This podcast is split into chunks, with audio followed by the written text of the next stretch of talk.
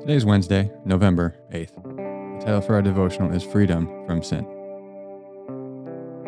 Yesterday, we saw the alternatives to the biblical ideas of freedom.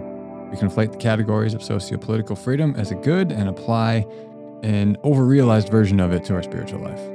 The other alternative is a perceived freedom from all restraint that ultimately is more bondage. The biblical framework for freedom is that we are free from sin and the law, and free to submit ourselves to God's will and to one another. The culture of Jesus' day, which is first century Israel, also possessed a culturally informed view of freedom that was contrary to the gospel of the kingdom. Jesus often had conversations with the Pharisees and the Jews in which he attempted to point out this blind spot. He has one particularly poignant conversation in John 8. Not unlike many conversations today that attempt to untangle our American concept of freedom from our Christian concept of freedom, this conversation ends in a rather ugly manner. They accuse Jesus of being a Samaritan and having a demon. Jesus tells them that their father is not, in fact, Abraham, but Satan. Uh, then Jesus claims to be God and they try to stone him. This is so fun. In Jesus' conversation with some Jews who believed in him, okay, these are Jewish people who believed in him, we see this distorted concept of freedom come to the forefront. John 8, 31 to 38. To the Jews who had believed in him, Jesus said, If you hold to my teaching, you are really my disciples. Then you will know the truth, and the truth will set you free. Okay, so remember, what's at stake here is the concept of freedom. And we're going to see how the Jews who believed in him, those who are listening to him, distorted this concept of freedom. They answered him, We are Abraham's descendants, and they have and we have never been slaves of anyone. How can you say that we shall be set free? Jesus replied, Very truly I tell you, everyone who sins is a slave to sin. Now a slave has no permanent place in the family, but a son belongs to it forever. So if the Son sets you free, you will be free indeed.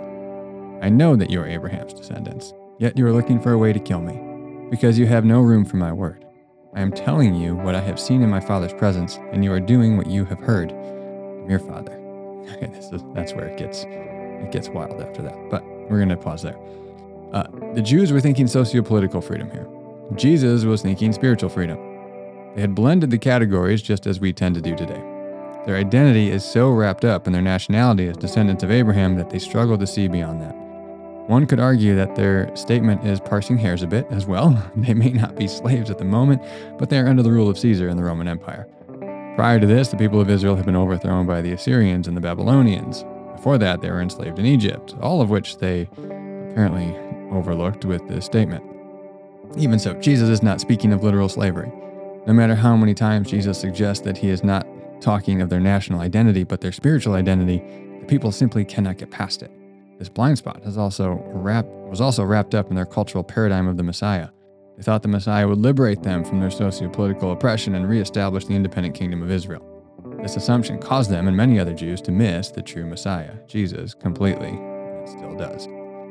D.A. Carson, in his commentary on John, puts it well. He says, Not only does the practice of sin, uh, the Greek is literally the one who does sin, prove that one is a slave to sin, but the practice of sin actively enslaves.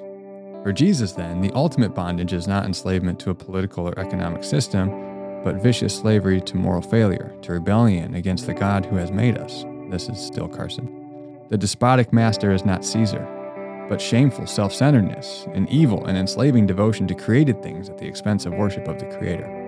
This is why Jesus would not let himself be reduced to the level of merely a political Messiah. It is not that his claims have no bearing on questions of social justice, but that the pursuit of social justice alone will always prove vain and ephemeral unless the deeper enslavement is recognized and handled. In Jesus' view, Caesar himself is a slave. What a statement. That's, that's worth unpacking and just thinking through a little bit. You may need to just pause it and process on that a little. Verse 34 sets the context for the oft quoted words. That's the end, end of Carson's quote.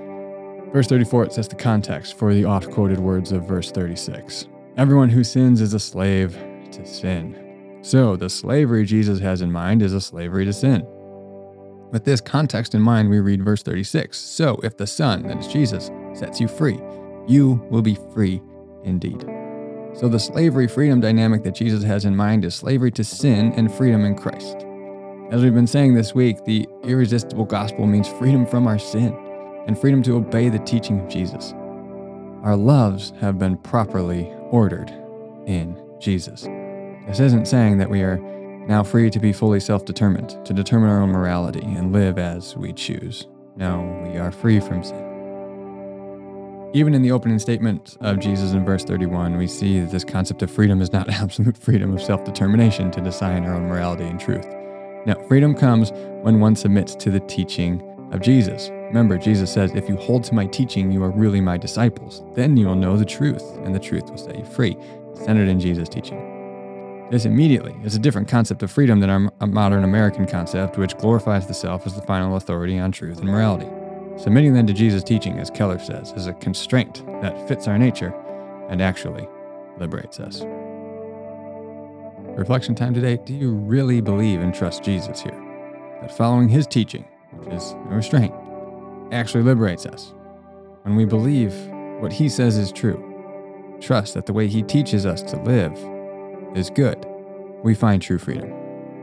It's rather counter, counterintuitive that this death to self idea uh, really leads to resurrection life. So you're really going to have to trust him if you're going to believe him and follow his way and truly find life.